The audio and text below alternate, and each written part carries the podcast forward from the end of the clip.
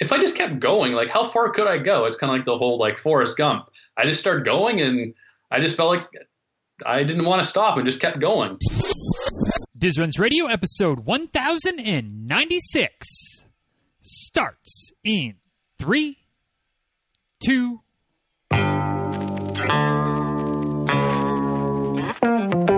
Welcome back to Diz Runs Radio, where I talk with runners from all corners of the running world about running, life, and everything in between. I'm your host, Denny Krahe, and it's just about time to head out the door for an easy run and a great conversation. So if you're ready, then I'm ready. Let's get started.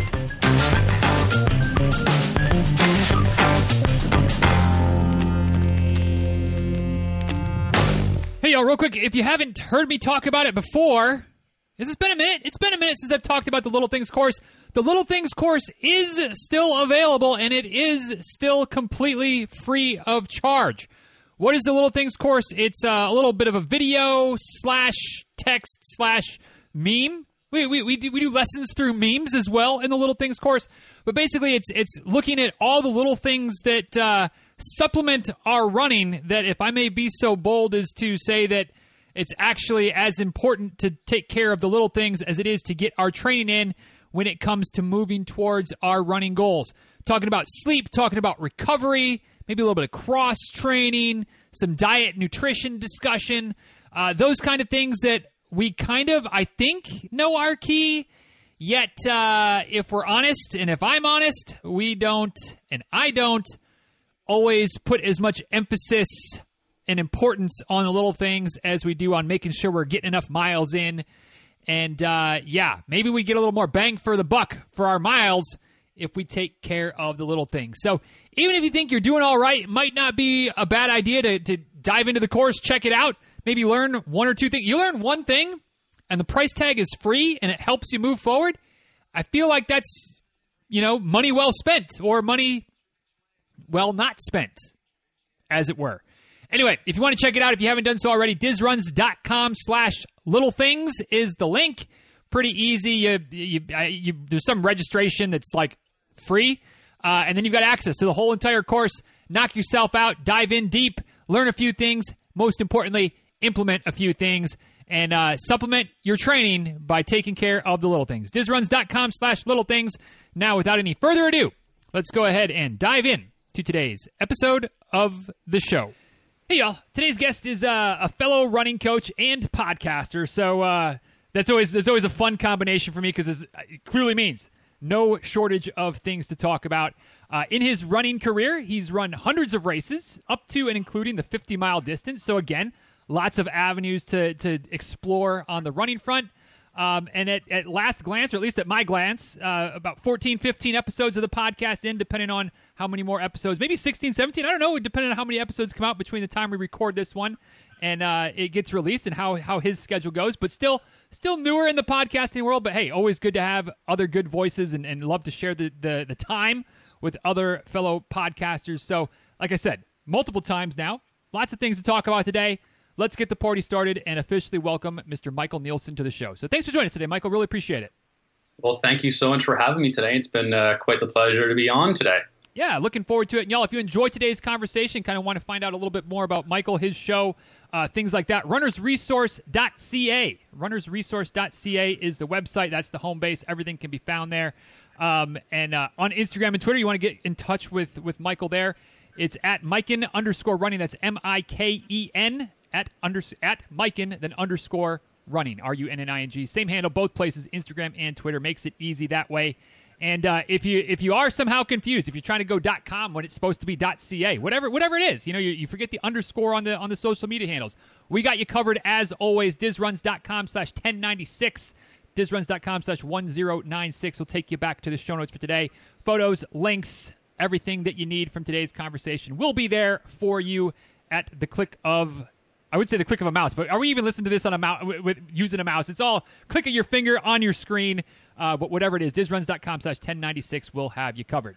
So, Michael, the way we always start off each episode of the show is with a pretty simple and straightforward question that for some folks it's an easy one to answer, some folks it's a little bit more difficult. And with, with as many races as you've got under your belt, it might be a complicated one, or I don't know, it might be a slam dunk for you. But one way or the other, it's a good way to start the question or start the uh, conversation. And that's with the simple question: What is your favorite distance to race, and why? Yeah, so in preparation for thinking about this, as you said, you know, I have run so many different distances over the years, and I'm going to throw one out. And I don't know how many people would have answered this way, but my favorite race that I've done distance wise over the years is 50K. Okay. And why is that? Reason being, I, I am decently fast, um, amateur runner, you know, not any professional basis. So I've run some pretty fast 5Ks, um, some decent marathon times. And as you had made reference to, uh, the furthest I've gone is 50 miles. I will put the sort of asterisk on 50 kilometers being a 50 kilometer trail run. Uh, a lot easier on your body than, say, a 50K road race. But I find that that 50K mark, you know, you're just starting to like have some more uh, distance. So there, there's a lot more elements than just you know a pure speed 5K race. Um, you know, on the trail you got a lot more different elements, fueling, different pacing strategies. You know, guys going out too hard and burning out. So I've just found over the years that 50K race, you know, there's just, you know, you're looking at probably six to seven hours for myself finishing. So there's just so much that can happen, and you're running on the trails. It's a whole lot more interesting than running on a road. And I've just found over the years that I've run it a couple of times, and I just had a ton of fun doing that distance. Yeah, I, I um I, I, I, can't push back on that at all. Not that I ever. I mean, it's a it's opinion based question, obviously. So it's not right. like I can ever really give too much of a pushback. Although every once in a while somebody will say a 5K, I'm just like, oh, that's just so hard and so fast from the from the beginning. Not my not my cup of tea. But yeah, 50K, like that is the the I, I say the more I've run, I think I've run five of them. I mean, it's not like I'm I'm a I'm a you know massive uh, uh, ultra distance type of runner, but mm-hmm. every time I do a 50K, it's just like I should do more of these because it's just it's it's it's fun and, and for me at least, and I, would be curious to hear your take on this, Michael. Like, like it, it's only five miles more than a marathon. Mm-hmm. Ish, whatever. Because because we all know if you've run ultras, you all know it's it's all kind of close. Like you know, I've run five fifty ks. I don't think I've only run maybe one that was actually 31 miles. Like it's everywhere from from 29 and a half to like 34, and they're all just 50k. How do you actually map it out exactly? Right, right. But something about about the the 50k, and especially like you said on the trail, um, it's just so much more relaxed, sometimes and more enjoyable um, than than a, a, good hard marathon. Um, that that while they're so close in distance and the training is so similar, I mean they just feel like two different worlds in, in my in my estimation. They they are absolutely. Um, you know, a, a a hard marathon on a road. You know, at least for myself, I'm looking at probably three and a half hours, and your body when you're finished is just beat up like crazy. The, the, day of and after, you know, you could hardly walk. Now, a 50K, you're still sore, but I don't find it as difficult uh, recovery wise when you're finished. Yeah. And like you said, you know, it's only a couple miles difference. Now, you're running, a, at least for me, you're probably running a lot slower on the trail than you would on the road. But it, it, it is two totally different races completely. So yeah, I totally agree with you. Yeah. Um, we may we, will probably come back to that a little bit, but I'd love to, to kind of start start a little closer towards the beginning. How, how long have you been? I mean, we we talked, um, or I guess I, I mentioned, uh, you know, hundreds of races, which means you've been running running for a minute. I, I think uh, I saw on the website maybe 05, 06 was kind of something like that was your first half marathon. But had you been running much before that? Where'd you get Where'd you get started in this sport? Yeah, I mean, I, like any kind of younger person, I when I was younger, I would have run cross country in elementary school. Um, you know, dabbled a little bit in high school, running some five or eight k races. But I really, really didn't get kind of the running bug in and around 05, as you made reference to. So when I was in university, uh, got involved in a training group where we were running uh, training for a half marathon, and I couldn't actually it was a scheduling issue. I couldn't run that race. So I actually did it on my own on a cold February morning, on a Saturday morning, just a stopwatch with dad. uh, mapped out the distance in my car. You know, this is well before you know Strava and uh, GPS watches. So you know, took the car out, drove out uh, half the distance, marked it approximately where I needed to go, came back, knew that's where I needed to go. Uh, so ran out. Uh, Dad kind of as the trail van and kind of time and give me water along the way. Um, so that was my kind of my first official half marathon a, a, couple of years later after that, that's when I ran my first uh, official half marathon uh, on an actual course. Uh, that was the Richmond Half Marathon down in Richmond, Virginia.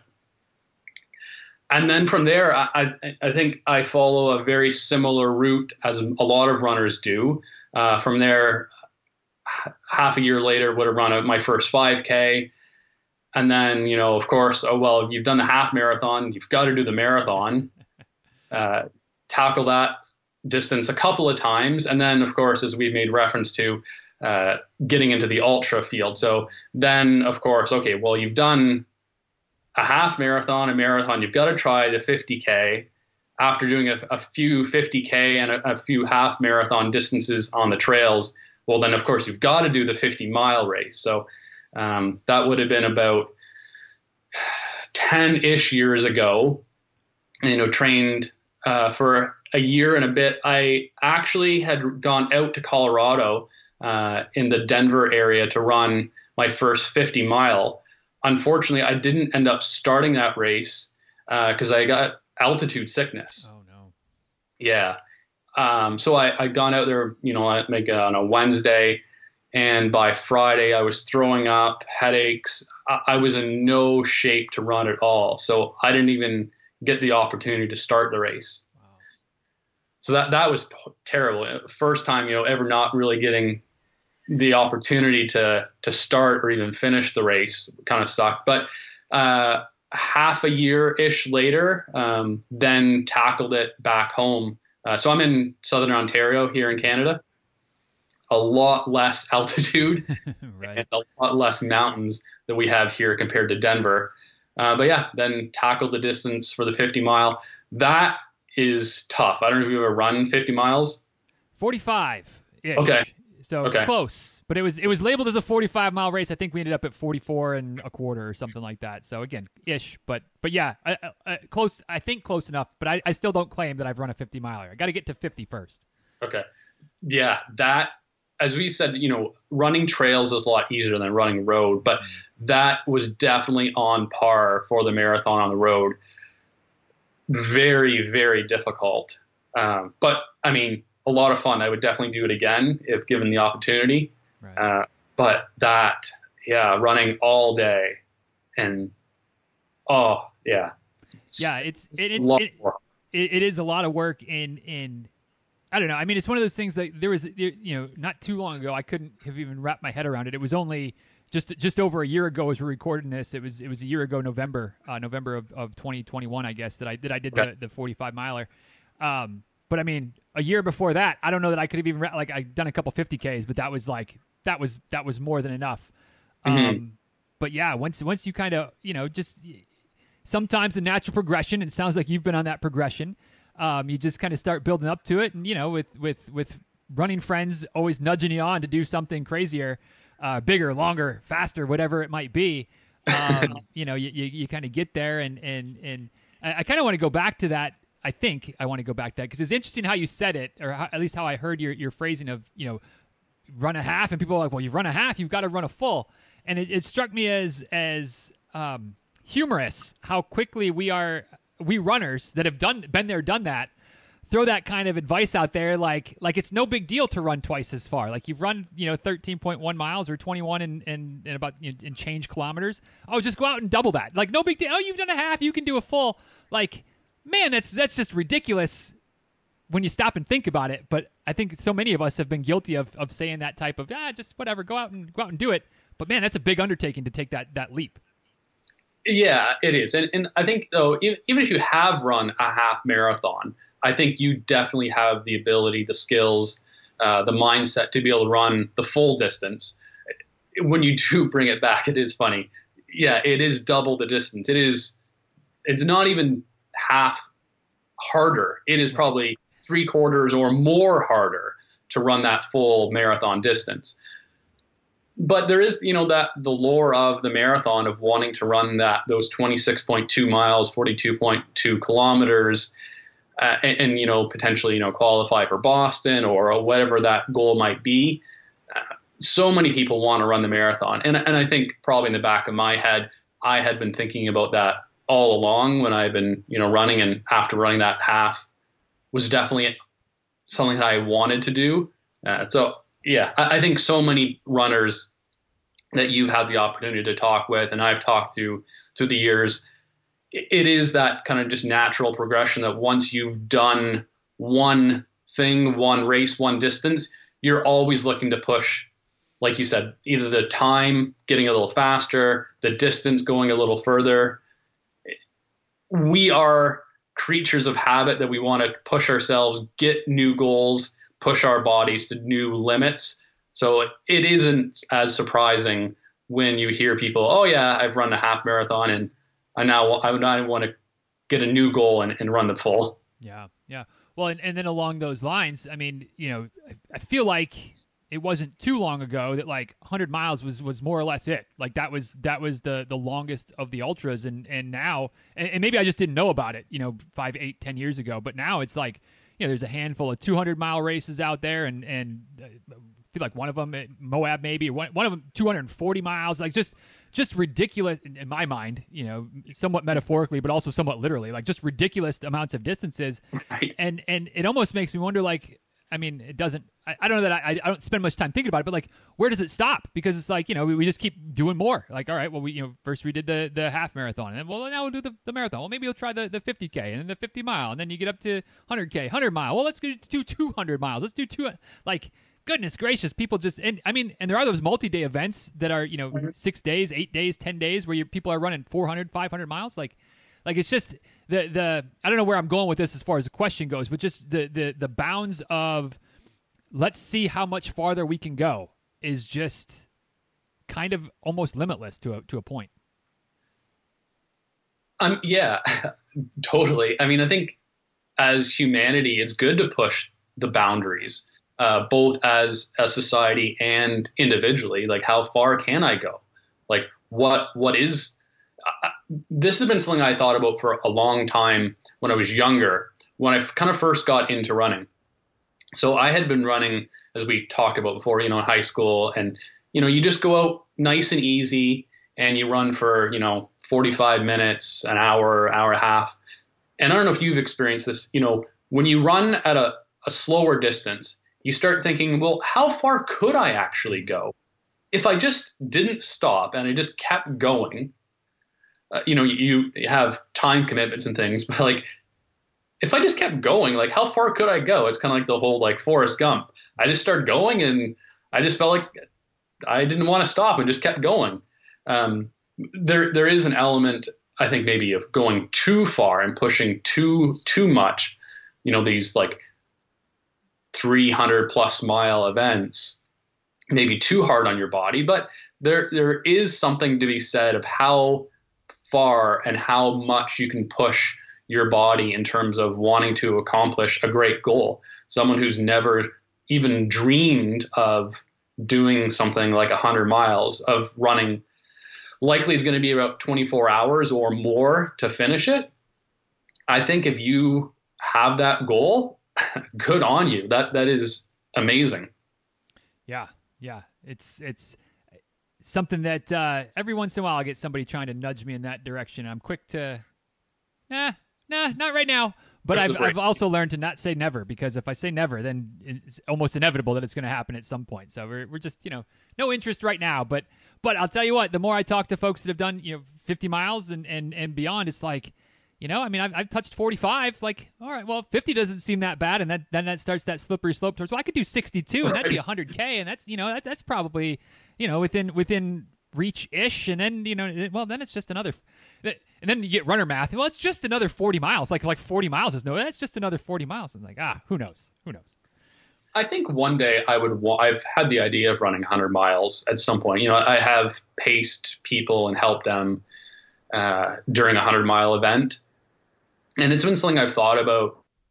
N- nothing in the short term that I want to do right now, but I think one day I, I would potentially tackle that distance. Yeah, yeah, I, I could see it, and I think I think for me, and I don't know if this, this would, would relate to you as, as well, Michael, but it's just like, you know, like I have goals of getting faster still at the marathon and, and getting that mm-hmm. that BQ and whatnot. But at, at some point, like, not that you can't like you can still get faster or you maybe get re- faster relative to the age group and things like that.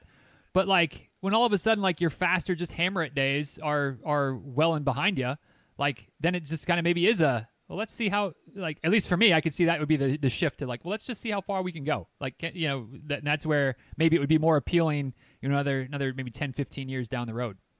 I think that's kind of what happened to me as well. Um, so I was running, you know, a few, as you said, few halves, few fulls, you know, really trying to push the distance. And then you kind of hit that kind of mark where like, well, how much faster can I get? This is getting harder training wise.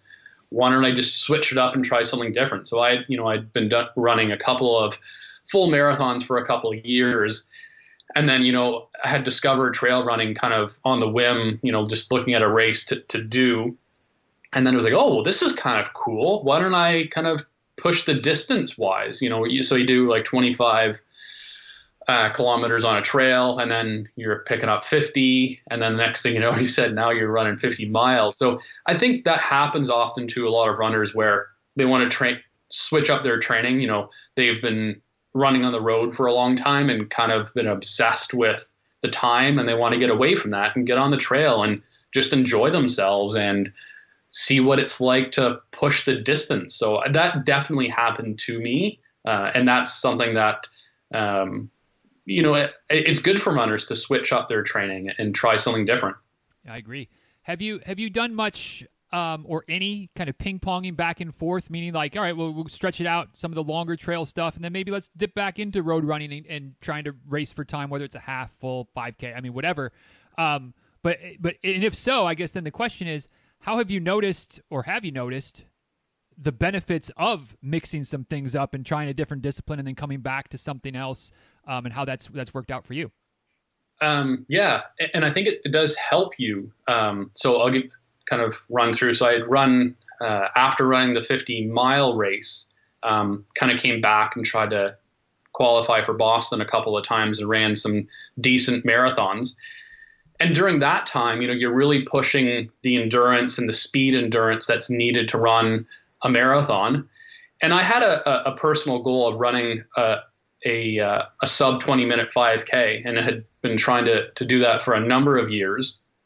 But then it kind of lost that goal. It just, you know, wasn't happening and pushing the distance for the marathon.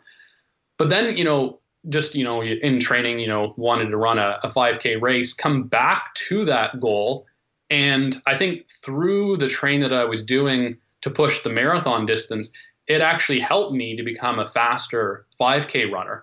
So that that definitely helps, you know, to, to be able to run 50K, come back. It's going to be able to support you a lot better to run a marathon. And then the same thing, you know, running a very fast marathon is going to be able to support to run a faster 5K. So that definitely helped uh, for my overall running goals. Yeah, it's it's I don't know. I, I, th- I think sometimes, and and I'm guilty of this. So you know, anybody that, that might be feeling conflicted, uh, I'm I'm right there with you. But it's like you, you, it's easy to get focused on whatever your distance is, half, full, 5K. I mean, it doesn't matter. Uh, but you get focused on that. You have your goal. You're trying to, to BQ or hit break this this time barrier or whatever the case might be. Um, but yeah, like working some of the different different systems and also just like I don't know, like freshening up the scenery, if you will, like just mm-hmm. changing, like get like cleansing your palate, maybe by right. by running a different distance, training for something that's short and fast, or kind of long and just kind of cruising, um, can really help you come back to that distance that is your is your primary focus or your primary goal with with a fresh perspective, with a new vigor for the training or whatever it might be that can really help spur you forward. Yeah, when I was trying to push the the speed for 5K for a number of years, I definitely plateaued and then I got away from it. And I think, like you said, it you your body you're able to just not. Uh, there's only so much you can kind of push yourself, and you need to to change things up. And it definitely helped me to kind of get away because now, I mean, uh, it's been a couple of years since I run that the sub uh, 20 minute for 5K. But I, I, ran, I think I've done it three times now. And, and like the last time, I'm like, how in the world did I do this? And honestly, I think it, it is a mindset thing sometimes where you you just think that okay, I cannot get past this point. It's like the four minute mile. People thought there is no way that is humanly possible for anyone to run under four minutes for the mile. And then someone did it, and then someone did it again like a week later, and then it just snowballed. And now like high school kids are doing it. And I think the same thing happened for myself. I was like, I cannot run under 20 minutes for the 5K. And then it's like, how in the world did I do it with so little training and without any focus at all? And that actually last race was hilarious because I ran without a watch, just kind of went out for fun, and I'm, and I set a personal best. I'm like, how did how did that happen? It's weird. I've had this similar line of conversation um, mm-hmm. with with a few folks, and and when you said that you went out and ran without the watch, and then what what the heck happened? Um, and and maybe this is leading into some of your coaching or how you got into coaching. I, I'm sure actually probably will, but curious, you know, do you think that sometimes potentially like like I'm a big you know I, I wear my watch I wear my heart rate monitor like like I you know I'm mm-hmm. not I'm not anti tech at all um, at least as far as I would consider the basic tech for us runners you got to have your watch you got to you got to know what's going on you got to have that data um, but sometimes I think that that especially on race day we can be we can we can set our goal you know in your case is as an example at least like oh I don't know like 20 minutes maybe that's and like if you see the pace on your watch then you think that I'm I'm going too fast or I, am not capable of this because it's faster than maybe that that that pace that would be required. Um, but versus when you don't have that that external feedback and you just listen to your body and your body's feeling good, so you keep going. That maybe sometimes the the watch or the technology kind of almost limits us because it, it, we create this this artificial barrier that really isn't there. Mm-hmm. 100% agree with you. So to kind of dive into that, and it's funny that race I actually won. It, it, was one of the best feelings I ever had to actually win a race. And I mean, it, still a decent time, but you know, if there was any like elite runner, would have. uh, so that that's always part of it. But it, I still won, so I can't take that. You only away. race the people that show up. That's for sure. Exactly. Yeah. So there was a girl who probably passed me in and around the 1K mark, and it's funny you should say that because I'm just going out having a fun time. I don't care what happens to me. Uh, you know, I'm going to run hard, but I'm I'm watching her, and the entire time, honestly, l- less than 30 seconds consecutively, turn turn the wrist. What am I what am I running? What am I running? What am I running? You don't need that much feedback. Like that's too much, way too much. I'm just out there cruising, like you said, knowing where is my body right now? How do I feel? I have no idea how fast I'm going. I don't have a watch. I could be running at an hour. I mean, I generally know, you know, right. as you know, when you run a lot, you do know generally what you're, where you're running. But within a few seconds, you don't really know exactly, but you're also not obsessed with it. And as you said, you're just letting your body run at the speed and distance wherever you are at at that very moment. And I feel it actually was super beneficial to not have that watch for that constant feedback. And whether it hurt her to be looking at it, who knows? But I think it really helped me, and, and especially the latter half of the race, where I'm like, okay, I feel super good by like the 1K, uh, 4K mark at the end. And just I mean, I don't know what my last uh, kilometer would have been, but I know it was probably one of the fastest I had ever run. Have you have you tried that strategy in other races? Like like and, and just for me, you know, for for context, um, mm-hmm. I still wear my watch on race day. But if I'm if I'm legitimately racing, if I'm going out to push that day, mm-hmm. um, I turn everything off on my watch except for total distance and total time. And like, yes, I could kind of sort of do the math, but like once you get a couple few miles deep, like I'm not I'm not crunching the numbers to be like, am I at am I at nine minute pace or am I at eight forty five? Like I'm just kind of keeping an eyeball on where things are. But but because I know that I'm not seeing heart rate, I'm not seeing average pace, I'm not seeing all this. I don't hardly ever look at my watch. Like like you know mm-hmm. if it's if it's a half marathon, I might double check. Are we at mile eight or are we at mile nine? All right, we're at, eight and a half. Okay, cool. Like whatever. But like I'm not focused on. I'm just going. But then I have the data afterwards, which is where the data part comes back into play. Right. But all that to say, I've had good success. I mean, you know, I've had some that, that blew up because you push a little too harder. You got a little overconfident, like whatever. Mm-hmm. Uh, but but you know, for lack of you know, for more often than not, like like it's kind of been my go-to for races for the last handful of years. Have you tried that in other races besides the one, and, and how has it worked for you if you have? No, I, I that was the only one that I tried it on. Um, and for a while, I don't know if you ever felt this. Uh, speaking about watches and things, but I got, I think, and a lot of runners do, got too obsessed with time and, and, and things, and my watch broke, and I was like, you know what? I'm just not going to replace it. I'm just gonna, and I ran for a couple of years with no watch wow. at all. And I would just, you know, the, the data was more like how far did I go? So just wanted to know like the total volume. So I would just calculate like on a GMAPS pedometer how far did I go either before or after but I had no idea the pacing wise. Uh, and it wasn't until recently, more just to like, it is easier to keep track of everything you're doing if you carry a watch with you. So, I mean, I, I use it now just to, like you said, just for data, just to know what I'm doing. But I would be interested to see. I haven't run a marathon in a couple of years now, but to try what it would be like to run a marathon and using that same strategy uh, with no watch. Just you know hmm. the let's see how the body feels. Yeah, it's it takes especially with a race like the marathon where there's as much commitment and training that leads up to it. And you, you, right. you know, if you, if you try it in a 5K and you blow up, whatever, you can try it in a 5K next weekend and and you know tr- either try it again or go back to the watch next weekend and whatever. Right. You, you, do that with a marathon, maybe it doesn't work so well. But I would I would encourage you to try it. Like it's it like I said, it doesn't. I've had some that have blown up on me because of it, or at least in, potentially because of it. Um, but I've had some good performances. But anyway, shifting into into some more coaching stuff. Where did where did that come into the equation for you? Is that is that something that's that's newer? Or is that something that's been around for a while?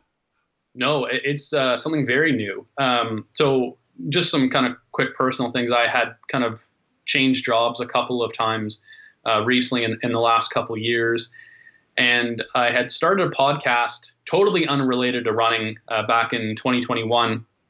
It ran for about a year ish and kind of through that experience and getting the opportunity to talk with a bunch of business owners and entrepreneurs who are super passionate about the things that they loved and the things that they're doing, I kind of just thought like, I mean, I really enjoyed the podcast. It was a lot of fun. I learned a lot, uh, you know, producing podcasts and putting things out on social media and interviewing people. But I kind of had some self reflection and thought, well, what do I love to do the most? And what do I have the most knowledge about? and it was so obvious that it was running. So that was kind of part of the reason I wanted to start the uh, Runner's Resource podcast. Just having the opportunity to, as you with you, it's great to connect with fellow runners and give my kind of tips and tricks. And then I just started thinking, well, like I've had some great coaches over the years, and I don't know if you've had any yourself. Um, but these were people who are super influential in, in me molding who I am as a runner now. And I learned so much from them. And they were able to help me tremendously. So then I thought, you know, I really, it would be great to be able to have that same opportunity to, to coach others and have share the love that I have with running and, and hopefully shape them uh, to be better people, better runners, and uh, you know then you know 20 years down the road, they're doing the same thing. That they're giving tips and tricks to you know their kids or whoever else that they come in contact with, and that that was really kind of the kind of impetus on that to want to you know help someone become who kind of I am today as a runner. Right, right. Um, when you're when you're getting started in that, or, or, kind of maybe not when you're getting started, maybe that's a poor way of, of phrasing it, but like, um, you know, I, have talked to several coaches, dozens of coaches, probably hundreds of, co- maybe not quite hundreds, but certainly mm-hmm. getting close to hundred coaches probably over the, the years on the show. Um, and and I always love part of the reason I love it is is I'm always trying to learn, right? It kind of sounds like that is the same same thing with you as well, folks that you've learned from and trying to, to pass that knowledge on to others and, and hearing some some tips and tricks or things that work, things that don't. Like you know, sometimes saying the same thing but we're saying it in different ways, so it, it resonates better with me or maybe it resonates better with somebody who's listening. Um, but but you know when it when it comes to coaching, I know you sent sent some things over, you know, things we might want to talk about, and, and one of them being being the warm up and and the value of a warm up for a runner. And, and I again, I know I've talked about it before, and and um, there's a lot of misconceptions out there. I'm, I'm sure I'm sure you. I know for myself, you go to a race, especially like the local 5K, and you see people doing some things before the race, and you're just like, oh. Like what are you doing? Like don't don't just for me one of them I don't know maybe this is this is barking up the same tree maybe not but like you know just standing there stretching their hamstrings for 30 40 seconds before the race and and pulling the foot back and stretching the quad for 30 40 seconds it's like oh do do something more dynamic. Don't do the static stretches before before you go out and, and, and get after it. But anyway, all that to say, um, you know, when, when, you're working with somebody and, and, and you're getting started or, or you've been with them for a while, whatever, and, and the, the subject of, of how to how to structure a warm up or what's what what are the key bits of a warm up, uh, value of a warm up. I mean, whatever. Like, let's just talk about warm ups for a little bit because yeah. it's a, it's a question that I get semi regularly. Uh, so I know people are wondering about it let's let's just open it up wide open and, and we'll kind of see where it goes. What, what are your thoughts? What are your your ten thousand foot views on warming up before a run or a race? So, you know, the 10,000 foot view, let's talk about kind of the why you're warming up. So, there is some huge importance for injury prevention uh, prior to a race. Similar, you know, when you're going to the gym, you want to warm up before whatever you're doing so you're not going to pull a muscle. So, that, that's first and foremost huge importance for whatever you are doing to properly, we'll get to that in a moment, properly warm up, and, and we'll show how that can happen. But that is hugely important. Second, performance. We know that by properly warming up, that you have a likelihood of running a better race. And most people, I would imagine, would want to run a faster race, whatever that looks like for you. So by structuring a good warm up in a way that you are ready for the race, you are more than likely, and it's something that's super easy to do, you are going to perform better. So that that is the why we're doing that. That's that's the 10,000 foot view. The other interesting thing, and I've been thinking about recently, is if you were to run 100 meters, how would you pace yourself? I mean, if I'm going 100 meters, there's not a whole lot of pace. Like we're going, we're we're bad out of hell from the start to to try to hold on as, as long as we can and, and get across that finish line.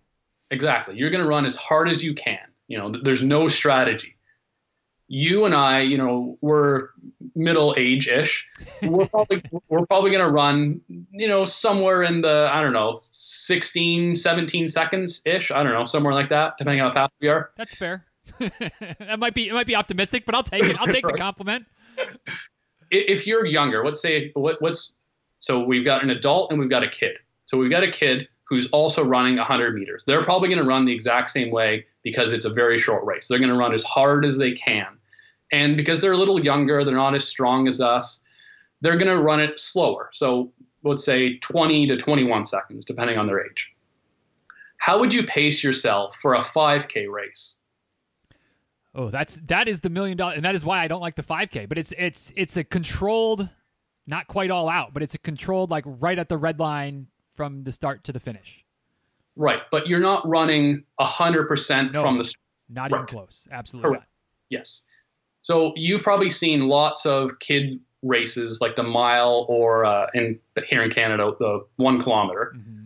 What do you generally see happen for a lot of kids? Oh, what happens? they go all out and then you know whatever 100 yards 200 yards now they're walking and then they go all out again and then they're walking again and it rinse repeat till they get to the to the finish line exactly so part of it is they don't know how to pace themselves and i think part of the warm up importance is to know how to correctly pace yourself now you and i have run thousands of maybe not thousands but hundreds of races so we know right from say i've never run a 100 meter race per se, but I generally know from 100 meters right up to the marathon where I fall in that range, and I know what my pace should be. If you're eight years old, you and you've never run before a race, you probably have no idea how to correctly pace yourself. But if you properly warmed up and you allowed yourself the ability to know how fast I should be running, that is one very perfect way that you can give yourself an advantage to do a whole lot better in that race. Something is actually very interesting that I read recently, and I think this relates to humans and many other animals. Cheetahs, for example, when they're chasing down their prey, they know very, very quickly how much energy they are going to expend by trying to get that prey. And if they know that they have no ability or it's going to take a high, less likelihood that they're going to actually not succeed, they will stop. They will not go any further. Younger cheetahs do not have that ability. They go all out and they fail and they, they're not able to do it. So when we think about for ourselves, we also are running like a cheetah. Adults know how to pace themselves very well, as long as you've run races before, obviously. But younger people who do not have that same kind of uh, practice, one perfect way is to properly warm up so that they are ready, so they know how to compete. So that that is why it is so important to warm up. Okay. Yes, I I, I agree. Um, and and I, I think that there's there's some really good examples in there. But yeah, like like I'm I'm gonna have this this kid race thing in my mind for a while now. I I, I have a feeling. Um, mm-hmm. but you mentioned in there proper warm up and and agreed as well that that's that like you know you can do anything but like if you're not doing it the right way then then you know whether we're talking running or otherwise like if you're not doing it the right way then you're not you, you might as well almost not even do it so it, it, from your view from from your experience from your your readings and researches and things like that what does it what does a proper warm up again, kind of in general, because I feel like, and and maybe we'll get into this as well. Different races have a different quote unquote proper warm up, but but in general, as runners, what are what are we looking for in terms of a proper warm up? Well, let's just let's just nail first what not to do very quickly. So I think there's three things. There's no warm up at all. I'm just going to go to the start finish line and just burn. Just I'm going to go out. Yeah. so wrong, first of all. Second is you made reference to static stretching. So I think that goes back to like the gym class mm-hmm. analogy where your gym teacher said, okay, kids, let's warm up. Let's go over to the wall and go uh, pull your hamstrings and get your quads warmed up. Again, that is not proper warm up. So that again is wrong. The third thing, and this is not wrong per se, but they're just not doing enough. So it's the people who are just jogging for five, ten minutes. That is great, but you're you need to take it the next step. So, what to do, and this is just my personal view that I've kind of come up with over the years, and it just has really worked well for me.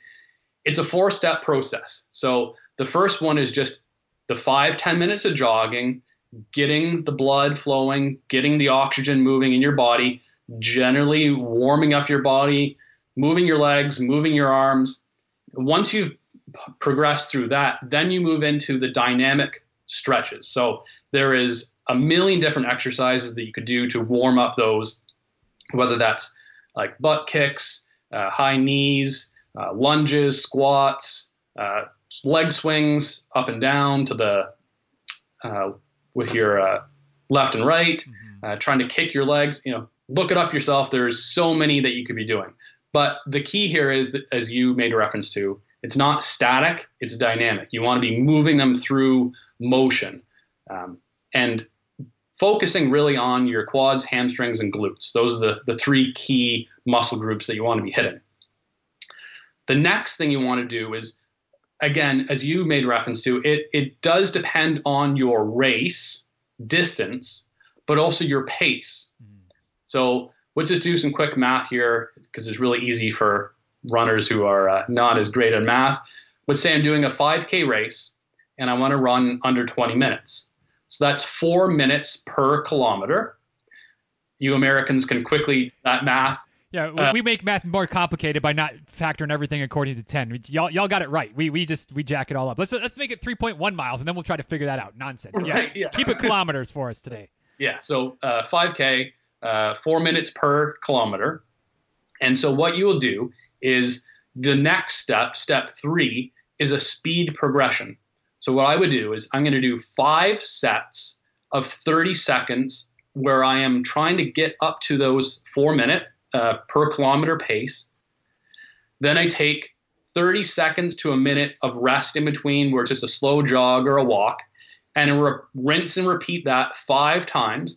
If I'm not hitting exact on those four minutes per kilometer at set one or two, no big deal. We're uh, we're trying to push your body to get up to that correct pace. If you're too low, too high, Where by set four or five, then we're trying to really get as close to that number as possible so that by the time race begins, you know exactly what your pace should be. So that's the key.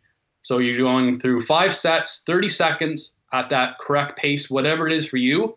You just calculate what that pace is prior to the event so you know what you need to run. And again, that changes 5K, 10K, half marathon, marathon. It's still the same, it's still a pace, doesn't matter what it is. Then step four, you know, you're say 20 minutes ish out from the race. Now you're just relaxing, go through some mindset practice, some nice breathing, get up to the start finish line, visualize what you're about to do, have a race plan, go use the washroom one last time. A couple little things here now. You can do strides, a quick little sprint just to keep the legs fresh, get ready, get up to the start line. You know, we're five ish minutes out. Uh, it also depends on how big of a race right. it's too. Right. Trying to into that uh, kind of finish line area. The smaller the race, the easier it is. You can kind of quickly jump out and go do a sprint. Uh, the last thing I always do is just take like your hands, like a little karate chop, hit them across your quads, hit them across your hamstrings to keep them nice and warm. Less than 30 seconds. If you do more than 30 seconds, you start hitting your muscles and they start to relax. Mm-hmm. So that's why I want to do it for less than 30 seconds. Do that a couple of times, hamstrings and quads. Now you're just two, three minutes out from the start of the race. More good breathing. Visualize what you're about to do. Gun goes off. You're ready to go. Ready to go. Um, mm-hmm. So, just to, to try to put a put a time frame on it, because I know people are going to be, be asking. We're talking about 25, 30 minutes, something like that, probably, if I'm if I'm kind of understanding it correctly. Yeah, so I would probably start this process about 40 ish minutes okay. before the, the race starts. The steps one through three should take you 25 ish minutes. So now we're looking at like 10, again, like you said, it does, we need to look at what kind of a race this is. If this is like a major marathon, Chicago. Tough to do because you got 50,000 people running with you. Exactly. Yeah. So you kind of need to structure it however it works for you. You know, maybe you're doing that as you're going to the finish line or the start line. If you're a small event, then you've got a lot more leniency. You can kind of stretch it out and work a little bit better. But yeah, if we're looking like a small 5K race, you know, you're getting to the start finish line 15 to 20 minutes before the, the race begins, and, and you've got plenty of time to get there and no problem. Right. Yeah. If you're a major marathon somewhere, then you need to be looking more at how can I get to that finish line without uh, and, and, properly warming up. So that makes it a little bit harder. But generally speaking, this warm up should take you 25 to 30 minutes with 15 to 20 minutes to get to that start finish line. Gotcha. So shifting it from from race day to you know random Tuesday. I'm going out for my my four, five, six miles this morning. Um, what what does what does that type of proper warm up look like for you? I think it looks the same. You probably don't need obviously that like final step of getting to wherever you're going. And again, it also depends on like what your workout. Say it's just an easy run, just a, a cruise in, like easy okay. base building type of, of you know five six about an hour you know four or five uh, 45 minutes to an hour long uh, type of, of easy run okay so in, in that scenario you can probably just go like a quick you know even like just a couple minutes of either like running on the spot skipping jump rope or you know in easy two three minutes of easy running then go through those dynamic movements mm. I am guilty of this just as much as any other runner. I hit my watch, I'm out the front door. Right. I, I just I maybe I just don't have enough time to go do it.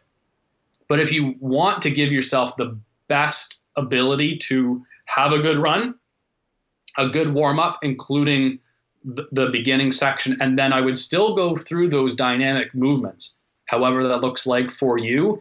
Uh, and especially if you have any kind of injuries, uh, that you are properly warming up those muscles and doing them in the proper way. So I would still do it the exact same way as my race warm up, but only those first two steps. Right. If I if the workout was like a, a tempo or a speed run, I would do step three with getting ready. Uh, you know, however it looks like. If you were doing a tempo run of, uh, we'll just throw out some numbers. I was going to do a, you know, an hour run, and I was going to run at whatever pace for 30 minutes. I wouldn't jump immediately into that hard section. I, I would want to warm up with the first two steps and then throw in step three of, you know, probably five minutes or less of whatever that pace should be and generally getting like ramping it up to that pace, whatever that pace looks like for you, starting slower and then getting up to that, then going through you know, maybe 10 to 15 minutes of an easy jog, then start the hard section, right.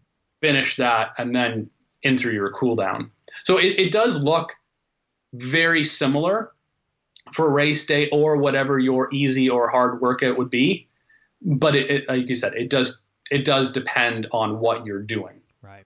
But a lot of runners don't do the warm up and, and I'm guilty of it too. But you do perform and you will feel a whole lot better if you do do that warm up and do it in the right way. Yeah, I, I, I agree, and I'm, I'm I, have talked several times um, about my warm up routine, especially for just like a, a, normal, easy, easy type of run day where it's it's similar to what you said. Thankfully, I'm, I'm glad that, that, we're we're on the same page. I usually do some some jumping jacks or something like that in the house, and then I do some lunges and some leg swings, and, and it takes you know five, six, eight minutes, something like that um, and then and then kind of out the door and just most I do mostly heart rate based training, so it's mostly cruising. Like I it's I only do maybe one or two workouts per month really. Like I, I just kind of keep it easy most of the time, a good heart rate zone, and, and cruise along. Um, but but I, I will say to to your point of of you know I'm not perfect either. Like you know the days that I'm oversleeping or I'm crunched for time a little bit, and I you know, I would rather skip the eight minutes of warm up than to skip the last mile of the run, which is probably not the right thing to do, but it's just realistic. Like that's what I do. That yep. first mile feels a whole lot different than the first mile after I get my six, seven, eight minutes of, of quote unquote proper. I wouldn't even say quote unquote. I would call it a proper warm up before I head out the door. Like it's just that that first mile, that first step feels feels great versus feeling a little little little, little rusty, little little yeah. little little uh, stiff getting going. Um, and yeah, you know, on race day, certainly you want to do something, even if even if you're not aiming for necessarily PR, but just to get your body primed for for what you're asking for. If you're going to be pushing it all, or even if you're not pushing it all, like priming your body helps reduce the injury risk and certainly has a, a tendency to make you feel better. So we're two thumbs up for uh, a good warm up for sure. And even if you're not, like you said, if even if you are just out there to have a good time and you have no expectations of you know setting a personal best you you're still going to be able to finish sooner and, and, and have a I would think a better race day experience by actually doing a proper warm up, mm-hmm. no matter who you are. Yep, yep, I agree. Um, shifting gears one last time before we wrap up today, Michael. Uh, the podcast, Runner's Resource. Where where did where did that? Uh, I know you said you'd done some kind of dabbling in some podcasting before, so it's kind of maybe a, a natural transition. But but what spurred you to make that transition into a, a running focused podcast? Yeah, uh, uh, like I said before, I had uh, so it was called Have You Ever was the podcast that I had started back in March of 2021, and got about 30-ish episodes in, and then just kind of like, do I love this? I like doing podcasts. I like interviewing people. The hard thing about it was I was doing a different episode on a different topic every single week and interviewing someone else. So unlike running where like you and I can have this conversation with like no preparation at all and just kind of see where it goes. I like to be a little bit more structured in terms of like the knowledge that I have on that topic. So it was a lot of work to be able to put it all together and then you know, of course editing and things. Mm-hmm. So part of it was that and part of it was, you know, n- having a whole lot more knowledge where I could sit down and like yesterday I recorded an episode about the 10 most important uh, tips for a marathon training program. Well, I mean, I can talk for half an hour very easily on that topic without any preparation, mm-hmm. hardly at all. But if I was going to talk to you about financial literacy, I need to do a little bit more back work and, and know what I'm talking about before I start this interview. So that that was part of it. Part of it as well. Um, wanting to transition into becoming a runner coach, uh, having the opportunity for people to see what uh, information I have out there mm-hmm. and what I'm putting out there, and whether my information seems to kind of jive with you, and whether you think I am more of a like we'll call it an expert in that field. So that also was part of it as well. Enjoying it so far? Love it. Awesome. awesome. Yeah. Um, so yeah, like I said, I am somewhere in the like 24 ish. Okay. Uh, finished. Um, we, you know, we kind of talked offline. You know, my uh, wife and I just brought in our newest member to the to the world. So I have a one month year old. So I worked very hard uh, in the spring and summer to get ahead. So I've got a whole lot of episodes in the bank. Well played. So I've, yeah, I've got about 35 or so done, ready to go, uh, with a number uh, of episodes coming up that I'm starting to record. So I haven't re- I haven't recorded an episode in about uh, well, I guess a month ish. Yeah. Uh, I actually had one planned the day of his birth that I had to cancel. It's kind of funny. Uh, emailed them early in the morning saying, "Sorry, we're going to need to reschedule. Uh, something just came up." yeah, something something something that's been brewing for the better part of nine months is just just coming to fruition today. So we gotta we gotta get out of here. Yeah, and again, yeah, well well played on having that stuff all prepped out. I I launched this podcast um, two weeks before my daughter was born, and I don't think I had anything in the can. You know, like outside of like you know knowing that she was on the way, but like you know I think we might have made like that might have been the one time I missed an episode. Was like, hey, sorry, we were, I was in the hospital yesterday. We were having a baby, so right. um, you know, and, and thankfully everybody's forgiven me that I, I missed that episode and we're good to go. But should have had, should have, would have, could have had some things planned out. But anyway, um, Michael, as, as we're wrapping up today, um, one last question for you. I call it the philosophical question, which just basically means it's kind of like the introductory question, open ended. Take it wherever you want to go with it. That's where we'll put the bow on things for today. Um, but at this point in your life, you know, you've been been running for for a minute, uh, and now getting into it more as as a as a career as well as something that you still do for fun. Um, why is running so important to you? Why is why is running something that, that you want to kind of shift your your trajectory career wise into into this world while also still continuing to do it yourself? Why why is running so important to you? In, in terms of my own running, we'll, we'll say, and then I can maybe transition next onto the helping others. But fitness is something that has always been very important for me and for anyone. We need to be very active in our lives. We typically, I think humans right now do live a very uh, sedentary lifestyle. Um, you know, you're sitting in the office and not doing too much.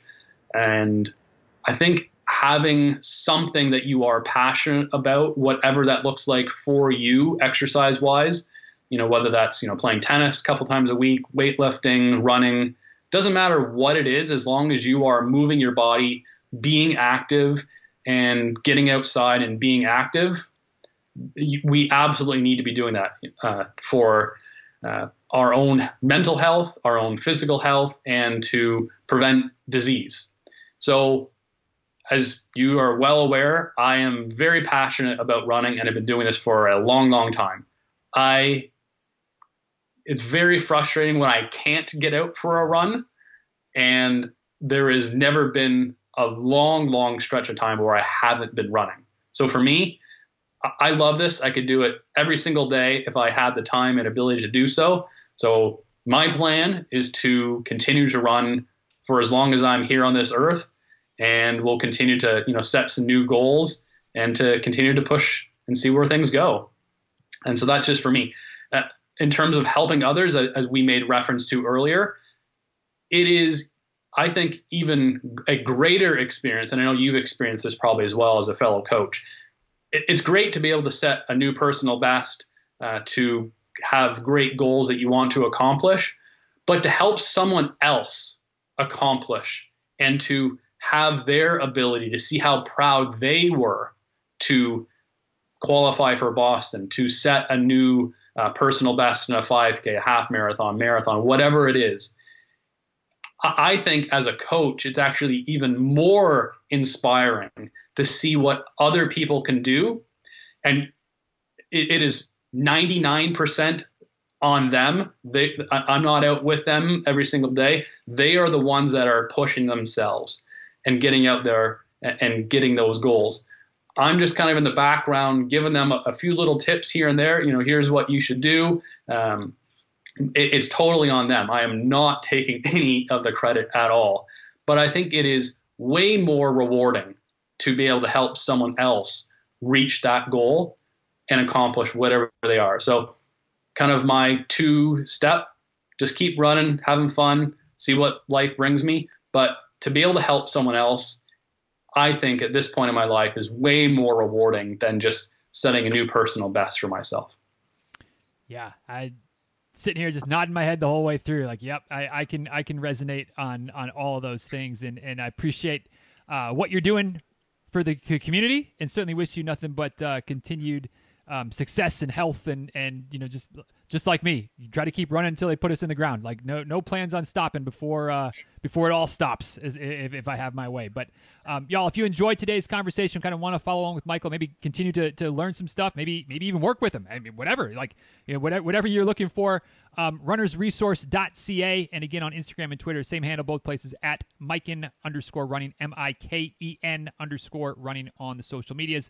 DizRuns.com slash 1096 will get you back to the show notes for today, where we've got all the links and all the, the, the things that we talked about today written out for you, at least the short short form short form version uh, written out there with again with the links and photos and the whole nine. DizRuns.com slash 1096. So, Michael, thank you for uh, for taking the time today. I know I know having a one month old is uh, busy busy times.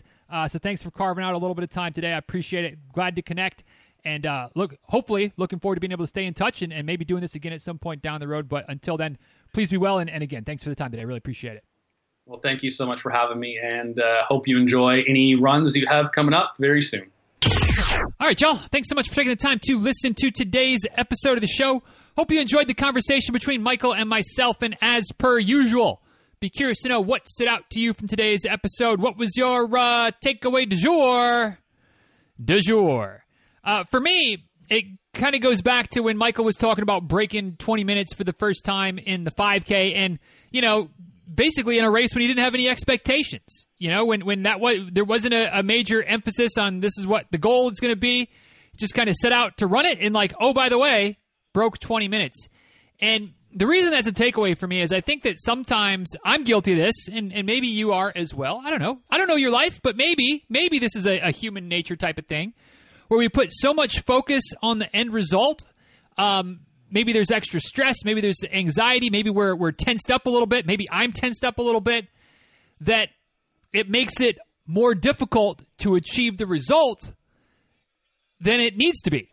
Versus if we go into something a little bit more relaxed, a little bit less stressed out about the, the end result and just kind of going with the flow, sometimes that relaxed attitude, that lack of, of pressure that we put on ourselves can make all the difference. Now, I'm not trying to say that you don't still need to train and do do the right things, take care of the little things, all that kind of good stuff. I mean, if, if Michael doesn't do all of that, if he if he wasn't fit, if he hadn't been running consistently and taking care of his body and being ready to go on race day, like he's still not going to run 20 minutes or sub 20 minutes, even with with just being relaxed and not having that that pressure on himself. But you know, sometimes by going into a, a race with lowered expectations, you might just surprise yourself. I've I've done it before when I've done you know a, a race. Well, I mean, quite frankly, when it was I did uh, um, two races back to back weekends, two marathons back to back weekends, and you know I wasn't expecting a whole lot from the second the second marathon. You know, seven days after one previous.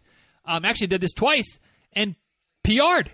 You know, um, yes, there was a lot of training that went in. There was there was effort taking care of of you know being prepared for the races, recovery in between the two. But you know by by kind of erasing expectations by thinking, well, God, I just ran a marathon last weekend. Uh, clearly, I'm not gonna I'm not gonna crush this weekend. Uh, you know, you, you take that pressure off. I wasn't really watching my watch that closely. I wasn't worried about splits and paces and all that kind of nonsense. Just went out and ran, and you know, you kind of get to mile 20, you're like, damn, I'm feeling pretty good.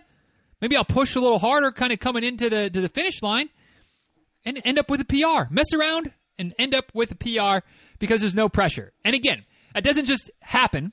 Like there's a lot of effort and training that goes into that, but I don't know. I just think there's something to the idea of trying to remove some pressure, some some self-imposed pressure for race day performance that can lead to at least the performance you might have been aiming for, maybe even better. So, I don't know. Something to think about, something to, to maybe kick around. Maybe it, it's not anything for you at all, but it is for me. You know, whatever the next time is that I'm going to toe the line for a, a race when I'm really trying to race, might just try to go into it with zero expectations. See what happens. And I don't know, mess around, mess about, find out, right? Might just end up with a new PR.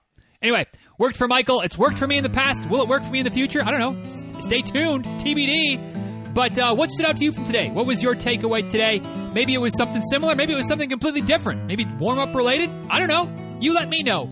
At DizRuns on Twitter, at DizRuns on Instagram. You can send an email to dizruns at gmail.com. And of course, you can also head over to the show notes for today, dizruns.com slash 1096, dizruns.com slash 1096. Check out the photos, check out the write up for the episode, and of course, down there at the bottom is the comment section. Feel free to comment away, seeing as that's exactly what that section is for. Comment away with your thoughts and feedbacks and takeaways from today's episode. Always love to hear from y'all in whatever manner works best for you. And with that, we'll go ahead and wrap this one up one last time for the Little Things course. If you haven't checked it out yet, it's free and it might just help you. It might just help you. Dizruns.com slash little things. Check it out. Let me know what you think. If it's something that uh, find that, that you find useful, find valuable, hope that you do. And uh, with that, let's wrap this one up, y'all. Thanks for the time. Thanks for the attention. Thanks for taking Michael and I with you today. And until next time, y'all, be well. Take good care. Thanks for listening. And we'll talk soon, right? Later, y'all.